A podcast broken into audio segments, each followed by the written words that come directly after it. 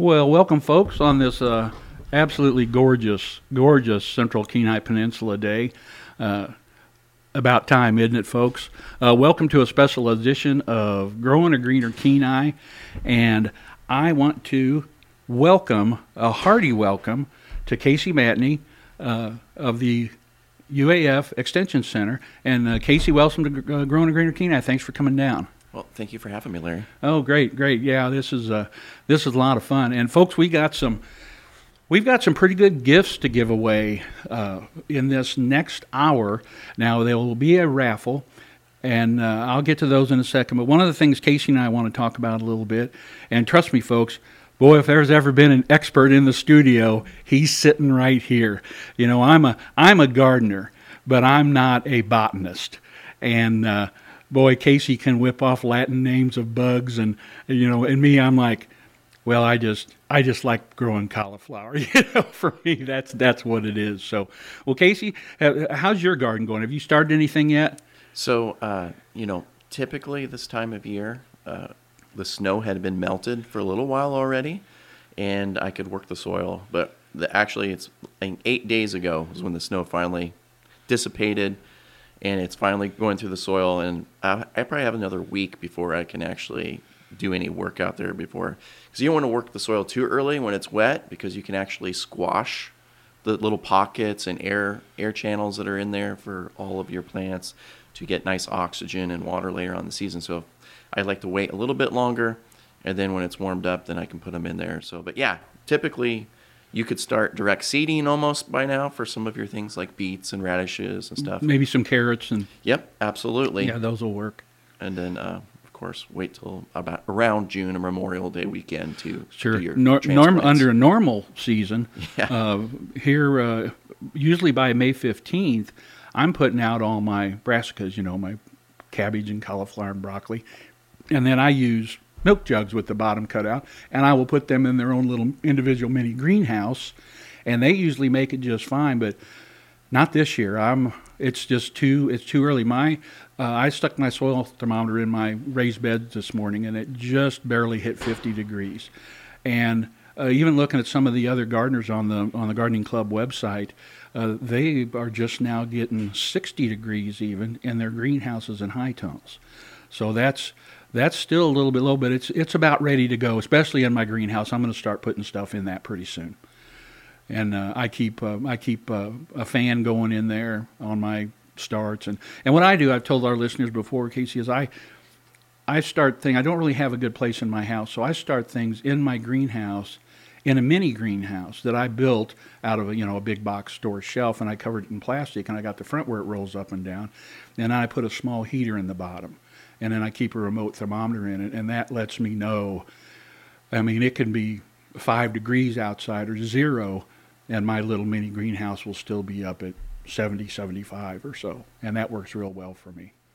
Yeah, yeah. So I, I usually do my plant starts inside um, on top of my uh, kitchen cabinets, the upper cabinets. There's a space above on top. There's in a lot of places and then I put my uh, lights on on the ceiling, hang them down, and then I have all my plants all across all the top of the cabinets in the kitchen. It makes it really nice looking because you have light in there. You know, it makes the kitchen bright, but then you also have the greens that are in there. Uh, the hard hardest part is just keeping the cats from trying to jump up there and and eat everything. So yeah, we. Uh, I used to grow some things on top of our refrigerator in Eagle River, and uh, one day we we found the cat up there, and everything was eaten down to the nub. So no more, no yeah. more of that. And it's amazing. You wouldn't think they could get up there, but good Lord, they can jump. Yeah. They got up there. Well, folks, one of the things we're doing, uh, you know, we, we certainly appreciate you listening to, to KDLL and especially Growing a Greener Kenai. I want to thank Casey again for being with us. But if you'd like to donate, you can give a call at uh, 513 1996 or 283 8433. And don't forget that 907 in the front. We've got to do that. And I know the people in Hawaii have to do that too, actually. They've got to. To, to dial their area, I don't think anywhere else in the country has to. But anyway, what we're what we're doing this year uh, is we've got some we've got a couple pretty good things. Uh, for instance, uh, over this next hour, for anyone that donates two hundred and fifty dollars or more, you will be entered into a raffle to re- to to uh, receive 30 cubic feet of Fritz Miller from TNT Compost, his super sack of compost. Now, if any of you folks have bought from Fritz Miller before, oh my goodness, he has got he he's got wonderful stuff. He makes it out of he gets horse manure and he turns it almost every day and it smokes through the winter. I mean, he's got great stuff. I've grown in it before. So $250 above at the end of this hour show, well, we will have a drawing for the folks of you that donate at least that much or more for a, a 30 cubic foot super sack of Fritz Miller's compost. And then for any of you folks that donate $75 or more, uh, we have three $50 gift certificates to Kenai Feed. At the end of this hour, you will be entered into a raffle to get three $50 cash gift certificates from Kenai Feed. And then we've also got a few other items we'll be giving away next hour also. And for anyone this hour that donates $50 or above, uh, if you go over that $75 mark, you'll be uh, you'll be in for the gift certificates. If you do fifty dollars, we've got three family free family memberships to the Central Peninsula Garden Club, and that's a thirty dollar value. Uh, the the season starts on September first. We'll be get back to our monthly meetings. So those are the prizes we have now. So 513-1996-283-8433 with that 907 in the front. 250 and above for Fritz Miller compost, 75 and above for a $50 Kenai Feed gift certificate, or $50 for three family memberships to Central Peninsula Garden Club. So we appreciate you listening, and we really, uh, we really want to support KDLL, and because that's what we get to do with uh, growing a greener Kenai, you know, and that's uh, that's what makes it fun. So, well, Casey, uh, based on based on your experience this time of year, what do you figure? Are there any pests that our gardeners should look for now, like when they're planting, that may be in the ground that spent the winter there? Sure. So if you've been growing brassicas, and that's any of our cauliflower, our broccoli, uh, our mustards, bok choy, things like that. If you think you had root maggots last year, one of the things you can look for this year when you're out planting is little tiny capsules. Basically, it's the little cocoon that the that the fly is in. They're just red colored. They're kind of a reddish orange, and they're small, about an eighth of an inch across, and about a quarter inch long. And if you see those in your soil, those are what's going to be emerging as the adults this spring. And so if you see them there, one of the things we, we recommend is the crop rotation. So to plant a different type of plant in there that's not going to be affected by root maggots. So if you see those in your soil, definitely don't plant your brassicas in there because there's already adults going to emerge and come up there. So if I thought I could plant something in there and just cover it with row cover to keep the flies from coming in from the outside, that's not going to work because they're going to be coming up in the soil right below the plants already. So that's a, be a good spot to go back in and plant potatoes or your carrots or beets or something else in a different plant family. That's why we, we recommend the crop rotation. And ideally, go up to four, five, six years. Keep going with never going back to the same type of plant. And by the time that happens, if there was pests in there, by the time you come back to broccoli again, they, they're probably not going to be there. Any of the pests that were going to be affecting those plants. So, what's one of the things to look for? If you're also out there and you're digging through the soil and you have potatoes or carrots in there, and you see these little guys that are about an inch long or three quarters of an inch long, uh, they look like a really strong yellowish colored inchworm or something like that. Uh, you want to watch out for those too. Um, what we have is um, a little uh, wire worm in there, and what it can do is uh, burrow into your crops, like your potatoes and any of your other root crops. And so you want to move it to something that grows the tops in that instance. So put in some greens, put in, you know, again, like a broccoli or something like that, just so it's not going to be uh, a pest on the plants you're putting back in there. And you see that a lot too because they're naturally in our grass, our, our, grass and turf area. So if you're planting into a turf area, uh, try not to do a root crop right away because they're naturally occurring. It's actually the, the young larva uh, of a beetle that does that damage. So huh. now I know in other parts of the world, and I'm not sure about up here in lower 48. Do we have troubles with the carrot fly? So uh, for us, if we're growing our plants outside and things like that, we don't see a lot of pests on your carrots. Have you seen many pests? No, no, not really. Yeah, so w- for the most part, our carrots are pretty much pest free. For the most part, the wireworm is one of the the main ones, and so um, that would be pretty much the thing I would look for with our carrots up Okay. here. Um, and then also too is uh, you know spacing your carrots. So like you can plant your carrots really close together at first, and if you want baby carrots to start your season, like you don't want to have to wait the full length to have a you know large carrot. Pull those from in between, so your carrots end up being about three inches or so Yeah. apart. So you get nice big carrots. The and the further your carrots are apart, you know, up to about six inches away, that would be the maximum distance you'd ever want to have to make them. But you'll get really big carrots. So And you know, Casey, one of the things I did a number of years back that I've been really intrigued with, and they really do this in Great Britain, is growing super long carrots. Yep. You know, like four footers. You know that they have in competition. So I had I was growing some stump carrots, and I did like I followed some guys in Great Britain, and I had a box, you know, about a two by two box, and I fill it full of sand, and then you core out out of that sand and you put your compost in there and then you plant your carrot seeds in those and all they do is they go down in that compost well i was babysitting those all summer long. And i mean there were huge shoulders on these carrots. And i thought oh man this is great. This is great. I'm going to have nice big old long fat c- candle carrots. I planted the wrong variety and they were all about four inches long but they were really fat. Yeah. yeah, and my wife was in the garden with me, and let me tell you, the laughter didn't stop for a little while. Yeah. so, but I, I don't know about you, but I love to grow things underground just because of the surprise that you just, it's just so cool when you're pulling out a carrot or a parsnip or anything like that, that, oh man, and it just keeps coming and coming and coming, and it's, it's just more fun. And it's fun to watch, to watch the kids harvest that stuff.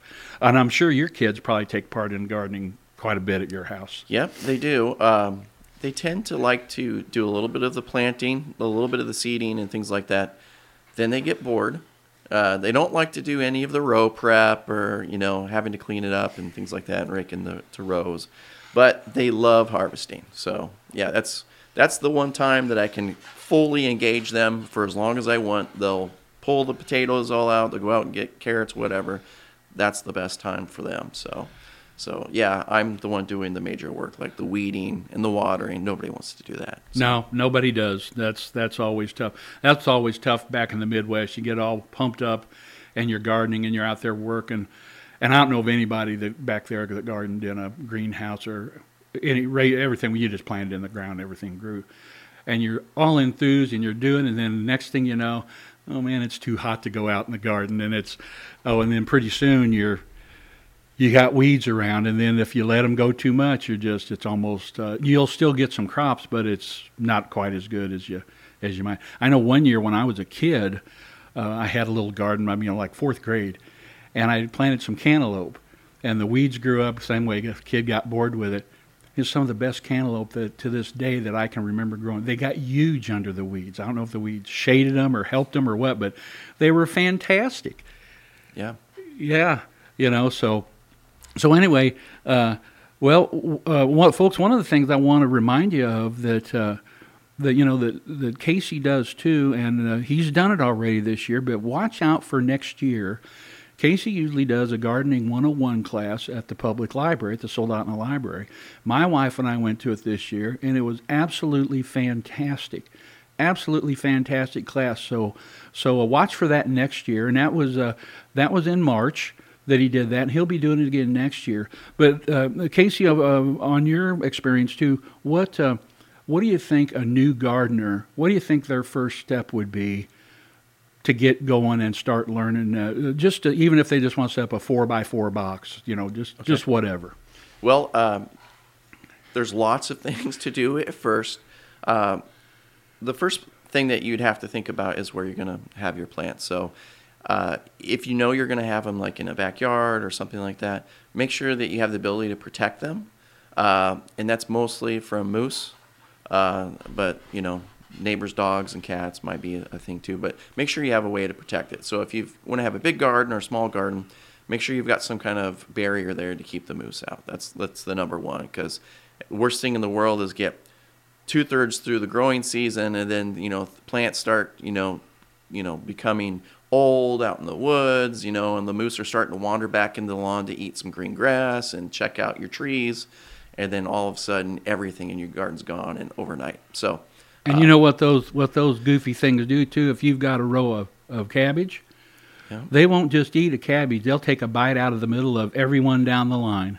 When it wouldn't be so bad if they just eat Yeah. one cabbage.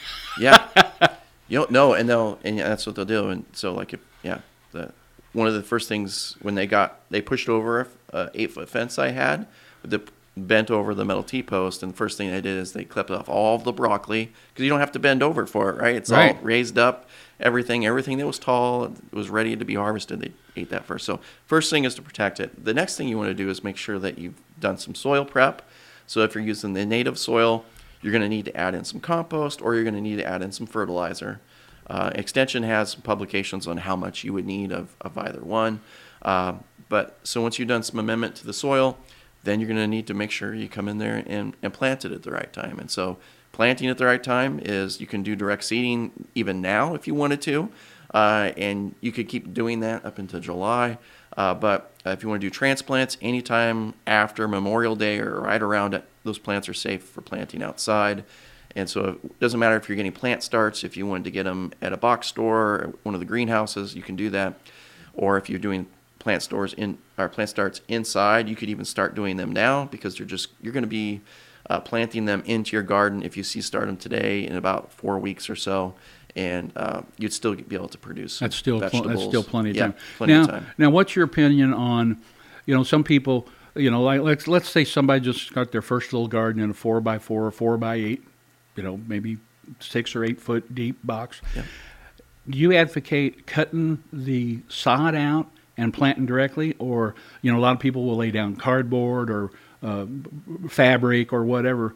Uh, it, it seems to be about either way that I've learned. But is there any way you think was is better? So, so there's benefits and cons to, to doing either way. So if you wanted to dig into the soil, you could, but in a raised bed situation, you're basically growing on top of whatever you got down there to begin with. So uh, if somebody wanted to do like hugelkultur, and that's basically they're creating a mound or they're starting on the on the surface and they're mounting stuff up to grow in, that that's absolutely fine. So you don't actually have to, to tear up the soil unless uh, you're not going to be using something that's raising it up. So if you've got boards on the side, you're you basically can fill it with your growing media, and that could be a mix of native soil and compost and old potting soil or new potting soil. You can do that, and you don't have to dig into the ground. So then, yes, you could put down a little bit of weed barrier fabric or cardboard. Cardboard would work just fine. So your old Amazon boxes, etc., and lay that on top, and then seed seed your plants into soil on top of that. And uh, you know, if you're going to be planting plants in there, the shallow plants like lettuces, uh, radishes, and things like that, they don't have deep roots. Three to four inches of soil will be fine. But if you want to be growing anything that's a root crop, you want at least six inches, but Yeah. more like ten inches of soil Yeah. would be best. And and for someone first starting out too, you know, there's a lot of places to get soil. And would you advocate that they do a mix or just get basically bagged garden soil uh, at at the big box store, the greenhouse, or whatever? So it, it really depends. So if you have a stockpile of soil that's already worked and accessible, and you basically just have to, you know, you've dug it up and it's just readily readily available to scoop up and put in there, then you can use that as your base, uh, and you can create your own mix. So a lot of times, if you've got enough compost on hand, uh, you know, if you wanted to create a fertile soil that was three inches deep, you could take one inch of compost and mix that into two or three inches of soil, and you would have a pretty fertile soil to grow in without needing much fertilizer. You could, if you wanted to do that to six inches deep, you would need about two inches of compost to start, but that's just like a one time thing to start. You wouldn't do that every year. Uh, so that would be one way you could use the native soil. Another would be is just use the native soil and then add fertilizer. And so that would be anywhere in the range of three to four cups of a, of a conventional fertilizer or a specific mix of organic fertilizer. And it kind of depends on what you're using.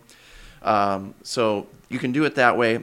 if you've got a really small area and you're just starting out, you've got containers or a very small raised bed, you know, like a two foot by two foot or a four foot by four foot, it might be easiest for you to start out this year by using a commercial mixed potting soil. And so then you could use like the Sunshine Mix or the Pro Mix or just go get your, you know, Scott's Garden Mix or one of the others.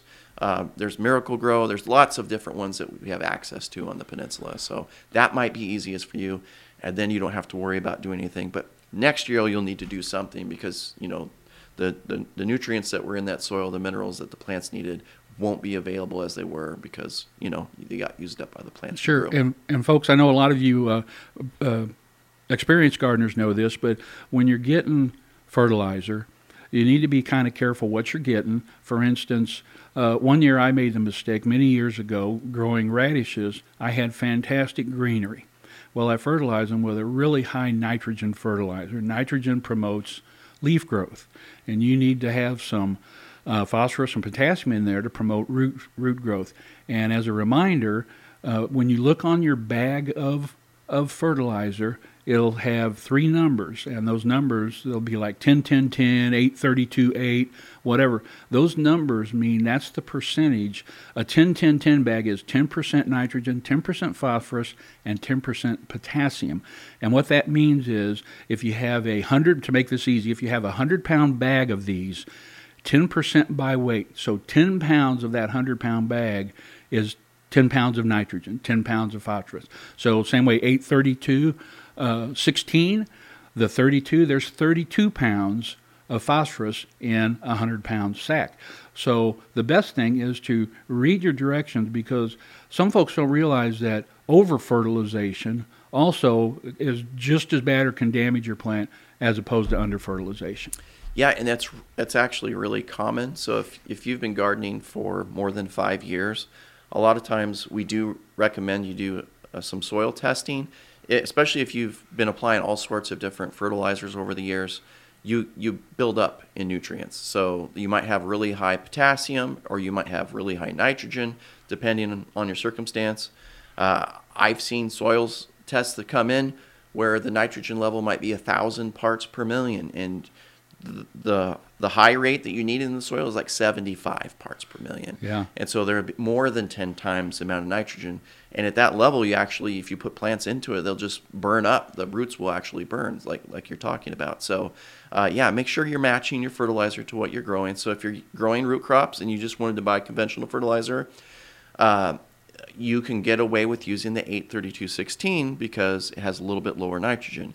However, if you're growing things that grow on top of the ground, like cabbages, you want to have big cabbages, you want to have really big lettuce and things like that, then you would go for something that's an even match of nitrogen, phosphorus, and potassium, so like a 10 10 10 or a 20 20 20. And if you have the option to choose 20 20 20 or 10 10 10 and they cost the same per pound, get the 20 20 20 because you'll have to use half as much. That's a good you're point. Getting, yeah. You're getting way more fertilizer per bag than if you go with the lower rate. Yeah, that's that's great. And you know, one of the other things that uh, you know, when you're talking fertilizer and talking burning, uh, for you folks that have or have access to chicken manure, chicken manure is really hot and it uh, it needs to compost for quite a while. Now, rabbit manure can go right in. And I'm not sure about goat manure, but uh, you got to be careful when you're composting these. For instance, uh, horse manure uh, typically has a lot of seeds in it, potential weed seeds, because they eat about everything. But if you're going to do your own compost, you need to get that compost pile up to 150, 60 degrees, and that kills those weed seeds. This is more for your experienced gardeners that, that set a compost pile. And I do that every year. I, I compost my stuff, and I've got it a little easier because I've got a tractor. I use a bucket to, to turn the pile, and it's a little easier because you get out there and you wind up with a, a yard or yard and a half of compost. Turning that with a fork is that's a lot of work. But I can typically get my compost pile up to 150, 60 degrees, and it works great. It works absolutely wonderful. Well, Casey, one of the other uh, things that people do that I think they, and I think everybody does this at one time or another, and that is how often they should water their garden. Yeah. So um, it kind of depends on where you're at. So we just got back um, on a, there was three or four of us with the state for the Department of Environmental Conservation through the vet's office, and then extension. We went to Southeast Alaska. Now they get a lot of rain, So down there, you don't have to water your, your garden as much as you as you might here because in the summer we actually get pretty dry until we get into July and August, and of course that's right around fair time when it starts to rain. You know, we start to get more rain.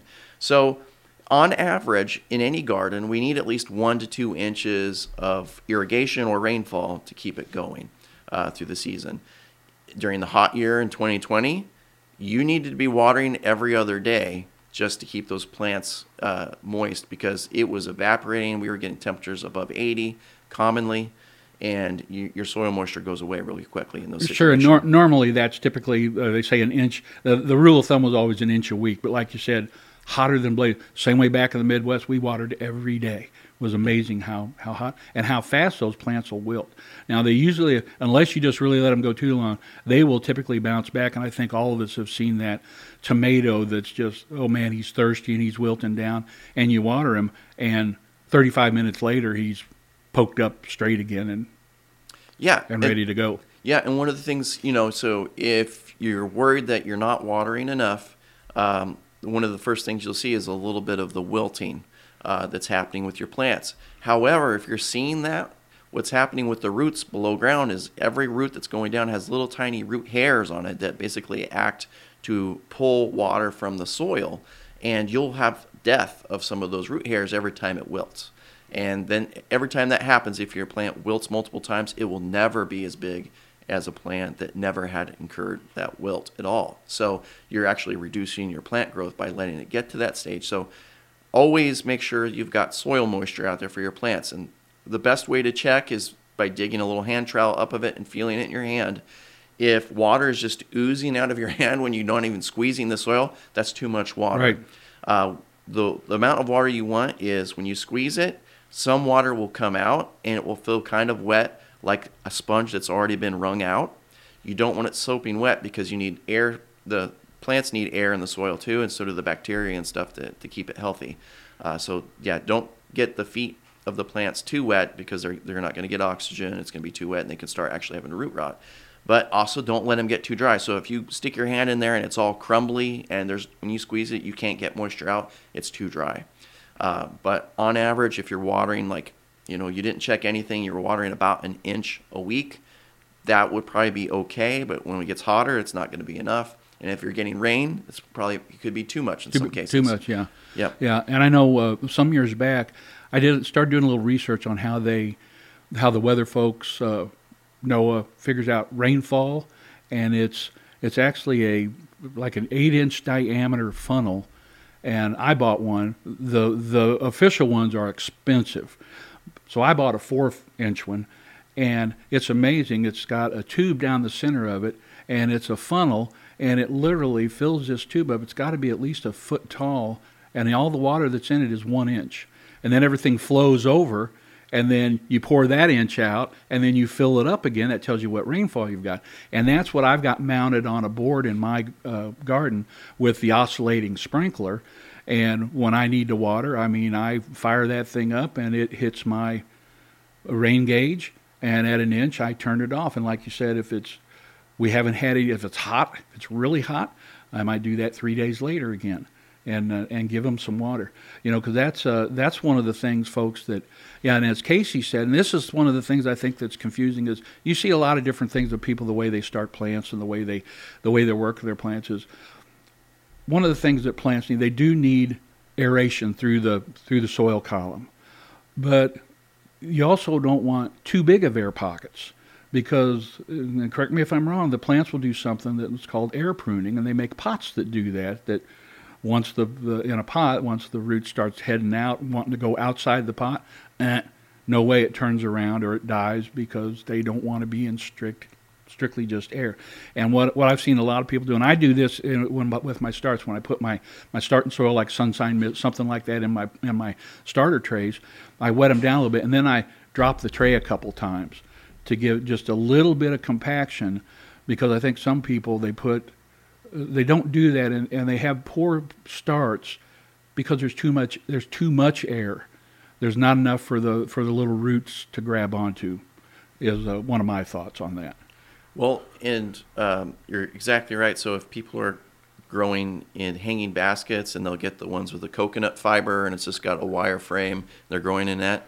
Uh, yeah, those dry out really quickly, and so uh, you have to water those almost every day when it starts to get warm in the summer. Uh, that situation is basically the same because every time when it, air pruning is just what I was talking about, and those when those root hairs get too dried out, they die.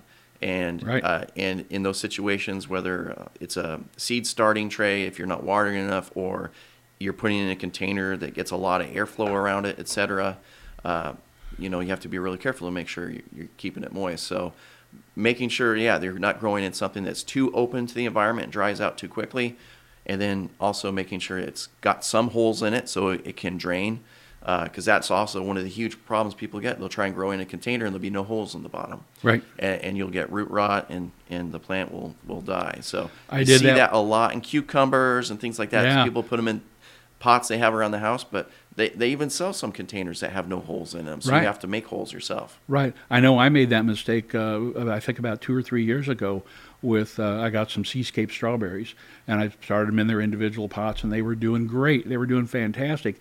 And I got tired of watering them and I set them in those waterproof trays and started watering from the bottom. 80% of them died. And they've got a drain.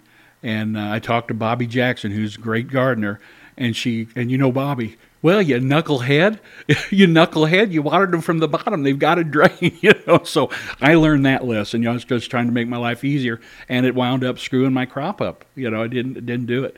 You know, so well, well uh, Casey, we got a, a there's a listener named Abby who was saying her carrots were stubby last year and she wanted help. And the only thing I can think I'm going to bring up a couple, and then I'll let you talk about that. Is for one thing, Abby, it it might have been the variety that you planted. That's a possibility because there are carrots that uh, the Parisian is a little bitty short. It's almost like the size of a golf ball. Is that's all the bigger they get. So one of them is the variety. Another one of them is if oh excuse me. Uh, same way with a lot of root crops. If your soil is too compact a lot of times the plant has to fight that soil. Like if it's high clay soil uh, you know they'll still grow but if they've got to fight that the more robust your soil is and the more loamy it is and, and loose they'll grow better. So uh, but other than that casey what do you think about stumpy carrots? So so yeah, so uh, obviously the first thing you'd want to look at is the variety to make sure you've got one. So yeah, the Parisian carrots, those actually those are my favorite because they grow in the, almost the same shape as most radishes, yeah and they grow quicker for harvest.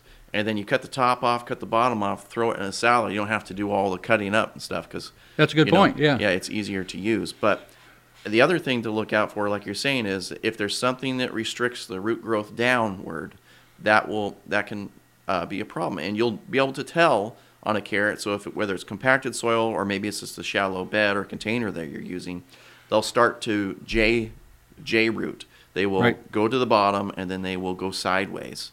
Uh, so that's one situation you might run into. There isn't a lot of other situations that cause uh, just stubby short carrots. Um, one thing that might happen is if you've got a lot of nitrogen in your soil on carrots, what they'll do is they'll have great big tops. They'll be growing Right. tops like crazy. just like those radishes Yeah. i was telling you about. Yeah. yep And, and then also the roots of the plant will be growing differently. They'll actually become a little bit more fibrous and they'll have a bunch more little side roots on them and stuff. They'll look kind of funky. So that could also potentially be a little bit situation that you're seeing with with root development that just kind of looks weird and not common for carrots. Um, but that's those would be the, the top normal three things that you usually see. The other thing that might happen is uh, potentially that you're running out of growing season and the temperatures might be changing a little bit. And if uh, the carrots start to slow down in their growth, then they, they might put a little bit more growth into areas of soil that are warmer than, than colder. So uh, you might see that as well. But uh, and of course, carrots are biennials. So if you Right. have carrots and you're growing them, uh, a lot of people will leave them in the ground and let them go a little bit longer. And carrots can actually kind of freeze a little bit, and you can have carrots that could survive into next year if you wanted. I have turnips that have done the same thing. I've not harvested all the turnips before in a in an area where I did cover crop and I threw turnips into the mix.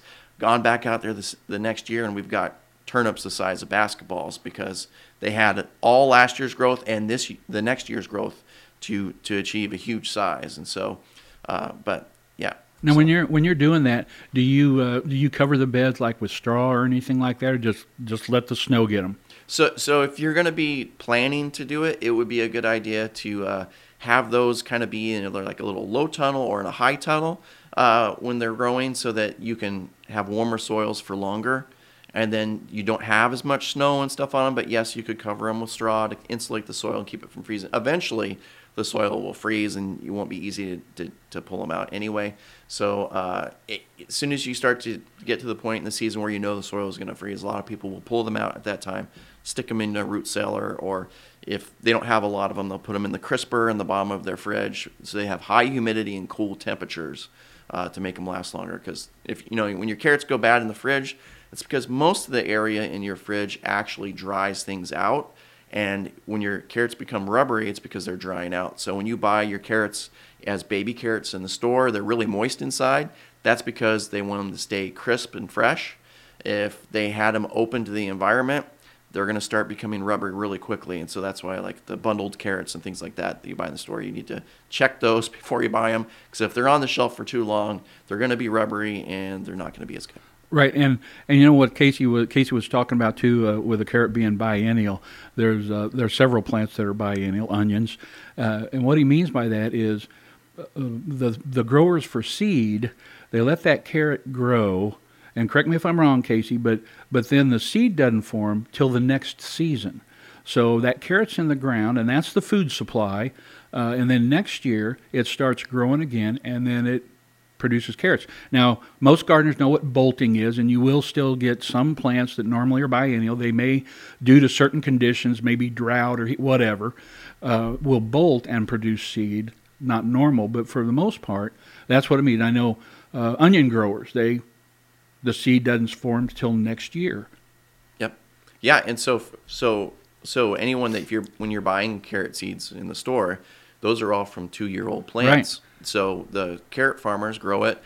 First year they don't harvest it; they leave it in the soil. They come back the second year, and then they collect the seed after they've flowered and and and seeds have matured. So Is the is the carrot underground still a, a worthy crop, or is it used up? so so you can definitely still eat it. That there's no problem there. And then uh, anything like your beets and your turnips and stuff, you could still eat them. What you will find is that if they've been doing a lot of growth, like you've had a lot of nitrogen in the soil, etc., the, the, the roots will be a little bit more fibrous and more woody uh, as you get later and later into that second year. Early in the second year of growth, uh, they're still going to be almost as good as they were the first year. But after they've gone to fruit, they've gone flower, and they're producing seeds, at that point, then the plant is shifting where they're putting their sugars and everything like that. So, yeah, they're going to be less sweet, they're going to be more woody.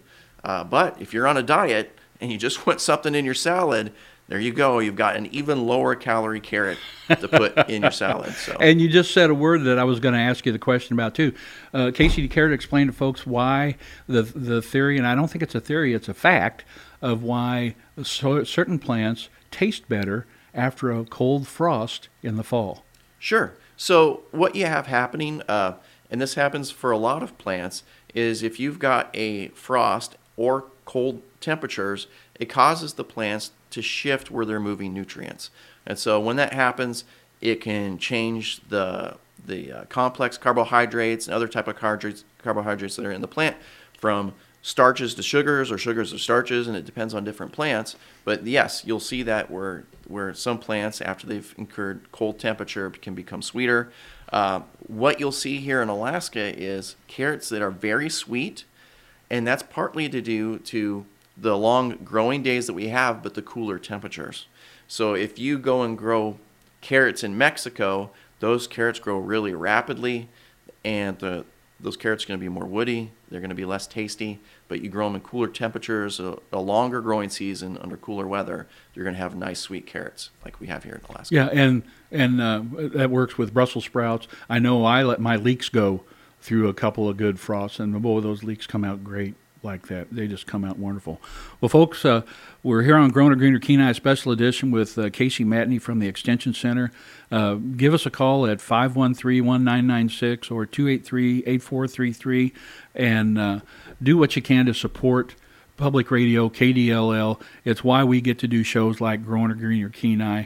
And I want to remind folks that uh, for $250 or more, uh, membership driver donation today, you will be in a drawing at the end of this show for one super sack of Fritz Miller's compost. That's 30 cubic feet.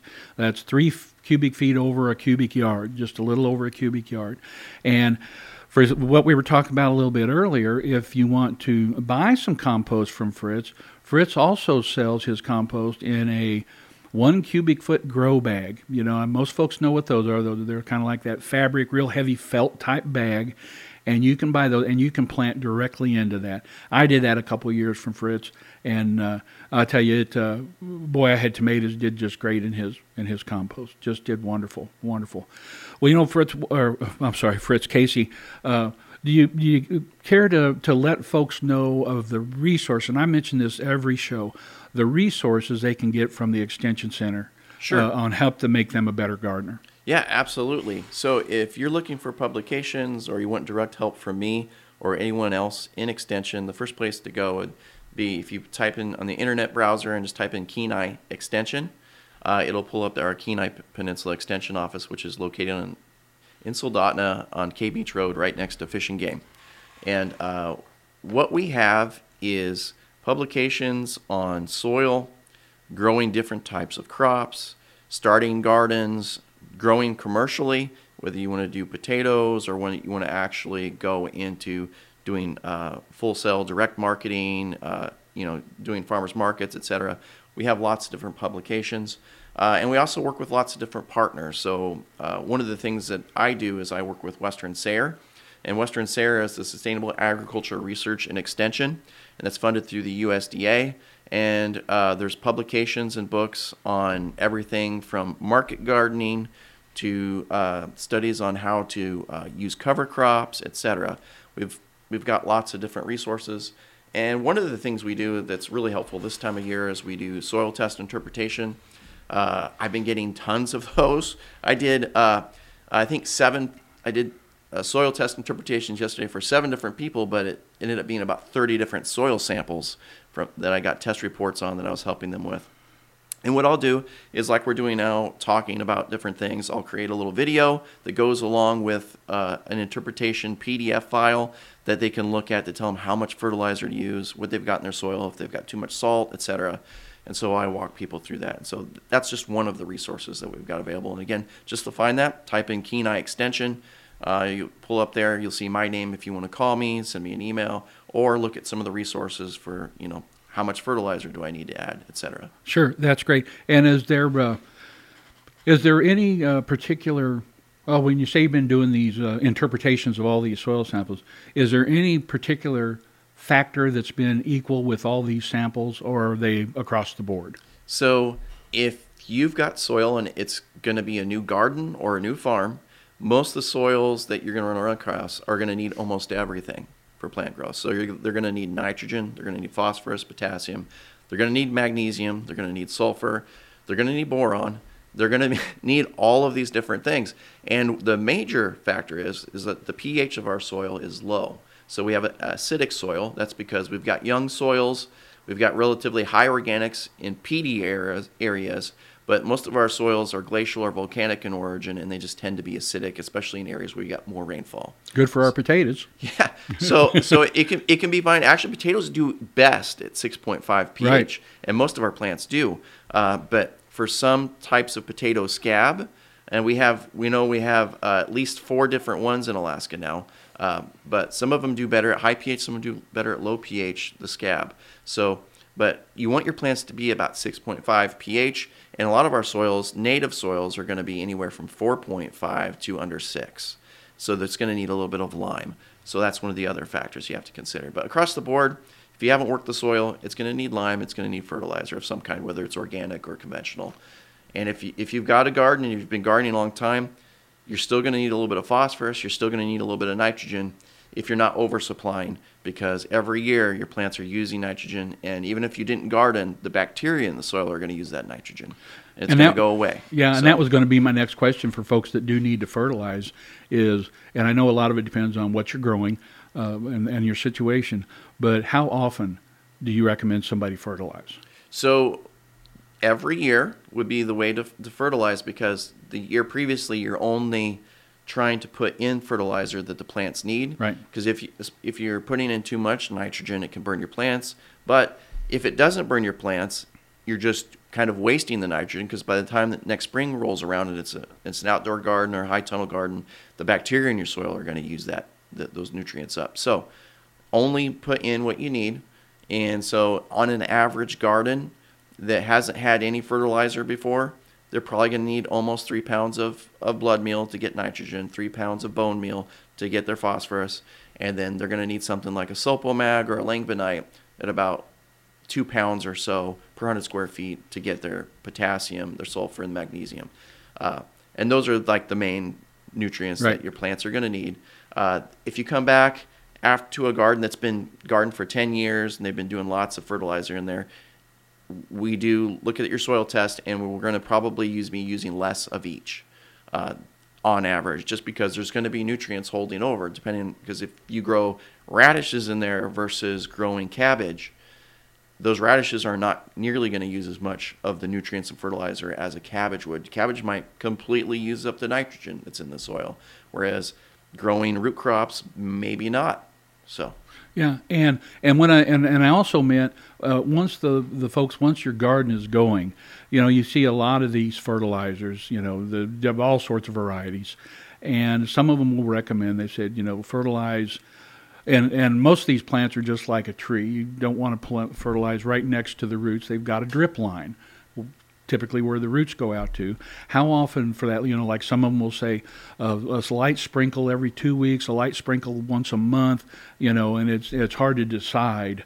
And is there is there any way a gardener can tell if they have over or under fertilized once their plants are more robust? You know, with like yellowing leaves or Sure. or whatever. Sure. So, uh, ideally, what you would do is you'd measure out all of your fertilizer and apply it to the right area early in the spring and work it equally into the soil. Then plant your plants into it. And then, if you're going to use a weed barrier or mulch, cover it up. So, and then water it. And then that's that's your that's your regimen for the year. If you've done a good job of measuring that out, uh, there won't be too much. There won't be too little. If you run into the situation where you're coming back in and you're wanting to add more fertilizer, you would do that very lightly. You would kind of either be uh, using a liquid fertilizer or a compost tea or side dressing to the edge of your plants, uh, just to the side, probably at least two inches from the base of the plant out, probably not more than eight inches away in total away from the plant. So a little way, ways out, out from the plant base because if fertilizer, whether it's a tree or a plant, if the fertilizer sits right on the, the plant, it can actually cause burn. It can, can cause problems for the plant. So move it out just a little bit from the plant, but not too far away. So you could do that. And if you're looking at your plants and noticing that your plants overall are just showing a yellow, light yellow color, and you're growing things like lettuce or cabbage and things that grow really rapidly, uh, it's probably going to be that you're running out a little bit of nitrogen, and so you could come back in and use something like a liquid fertilizer of nitrogen. So, like fish emulsion, you can get the Alaska liquid fertilizer, or you could make a compost tea, etc., to water back in, and that will have nitrogen there to help your plants. Uh, if you're seeing the edges of your leaves burn, and I see this a lot more often in high tunnels where people have maybe give a little too much fertilizer, have done, done too much fertigation or liquid fertilizer, and maybe they've got an outer ring of their leaves that are turning yellow and crispy brown, and, and that's usually some type of nitrogen or salt burn the the only real way to fix that a little bit is to over irrigate uh, to wash and leach out some of that nitrogen away from the plants. That's one way to kind of push it out. And if you do that two or three times, uh, you know, thoroughly drenching the soil, but it has to drain away. If you're in a, a position where the soil doesn't drain well, that's not going to work for you. So, um, um, so hopefully you're not in that situation because then the water can't go away, Yeah, and and you you- can't over irrigate to wash Yeah. out salts or anything. Yeah, yeah. So And you know, one of the things people don't realize that well water and a lot of our water, uh, there's salt in there. You know, it's just a natural, uh, natural in the environment. And and, and uh, I know on the East Coast, and I think there's other places where some of the underground aquifers are just high percentage salt. I mean, they're high a percentage salt. I know out there's a farm out in California that they pump that groundwater. It's so salty and evaporate and sell the salt. You know, so. Uh, that's what's always been odd is it's fresh water, but there's still just those minute, minute uh, mi- mineral chem- minerals in that groundwater. Yeah, and so for most of our areas that we have out here, we've got good recharge, and usually you don't run into that situation Yeah, up here. here. Yep, up here is the, our groundwater is pretty good, and uh, but you will run into situations uh, where, like, if you're talking about the buildup of salt. So, like, if you've got spruce trees or other trees, and you've burned burned those trees up in a either whether it was firewood or anything else, and you had campfires, et cetera, and you you you know people tell you, oh, use the ash from that in your garden, that'll raise the pH, be good for your plants. Well, I would only recommend probably only ever doing that once on an area because it has salts. Because you, what you're doing is you're taking the entire tree that was standing there and reducing it to a little bit of ashes, and it concentrates anything that was in it. And one of the things it concentrates is sodium. And so, so you have to use it very sparingly if you're going to do that once and not very much of it because you can. Uh, a lot of times, what you'll find people do is they'll take old uh, wood ash, put it on the sides of their driveway or by their sidewalks to kill plants.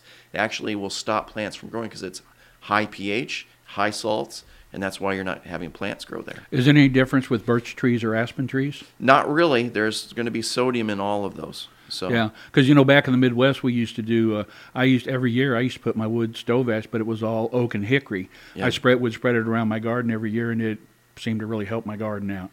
You know that worked well. Well, one of the things, uh, Casey, one of the folks on the on the garden, one of the garden sites was saying, and I don't know if you've ever tried this, but you know, uh, we were talking about those pesky moose, and they're they're you know, no matter how long you see them, they're always fun to see in the yard and all that. But boy, you sure hate to see them nipping your plants, your flowers, your vegetables, and everything.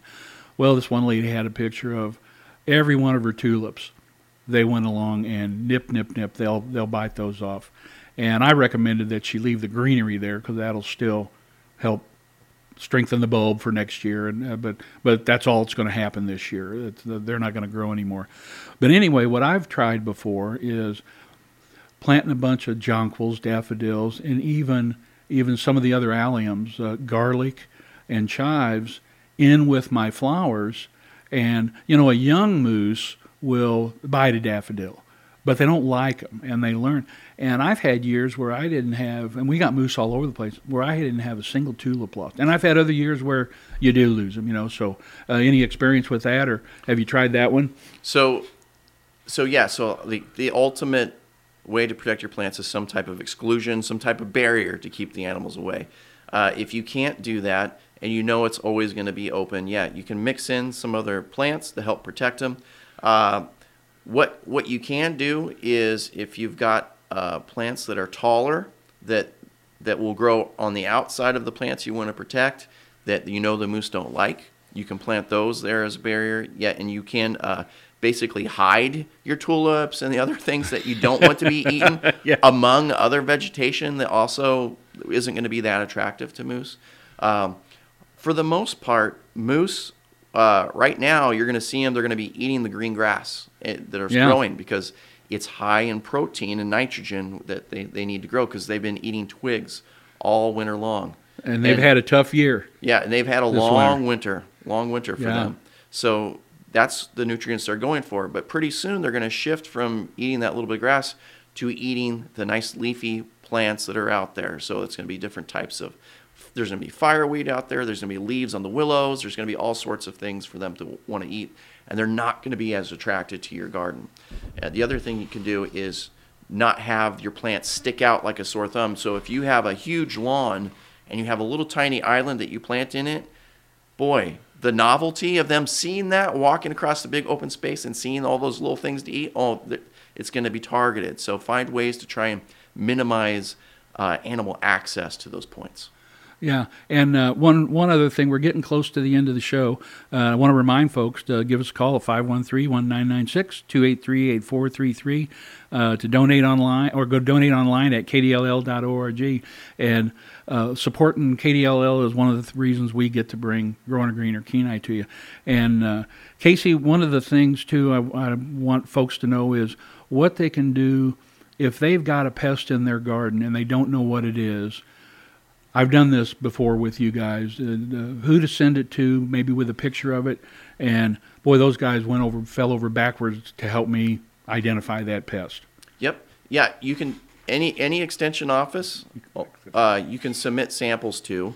Uh, if you're here, just you can look me up on the Kenai extension, and then send it directly to me. We also have an Alaska Pest Reporter. Right. So if you just type in as your your uh, search browser Alaska Pest Reporter. It will pull up our extension website, and you can send stuff from your phone from there. Uh, and also, we actually have an invasive slug website now too, where if you see slugs and you're wondering if this is a bad slug, and the main one that's bad for us is the black European slug.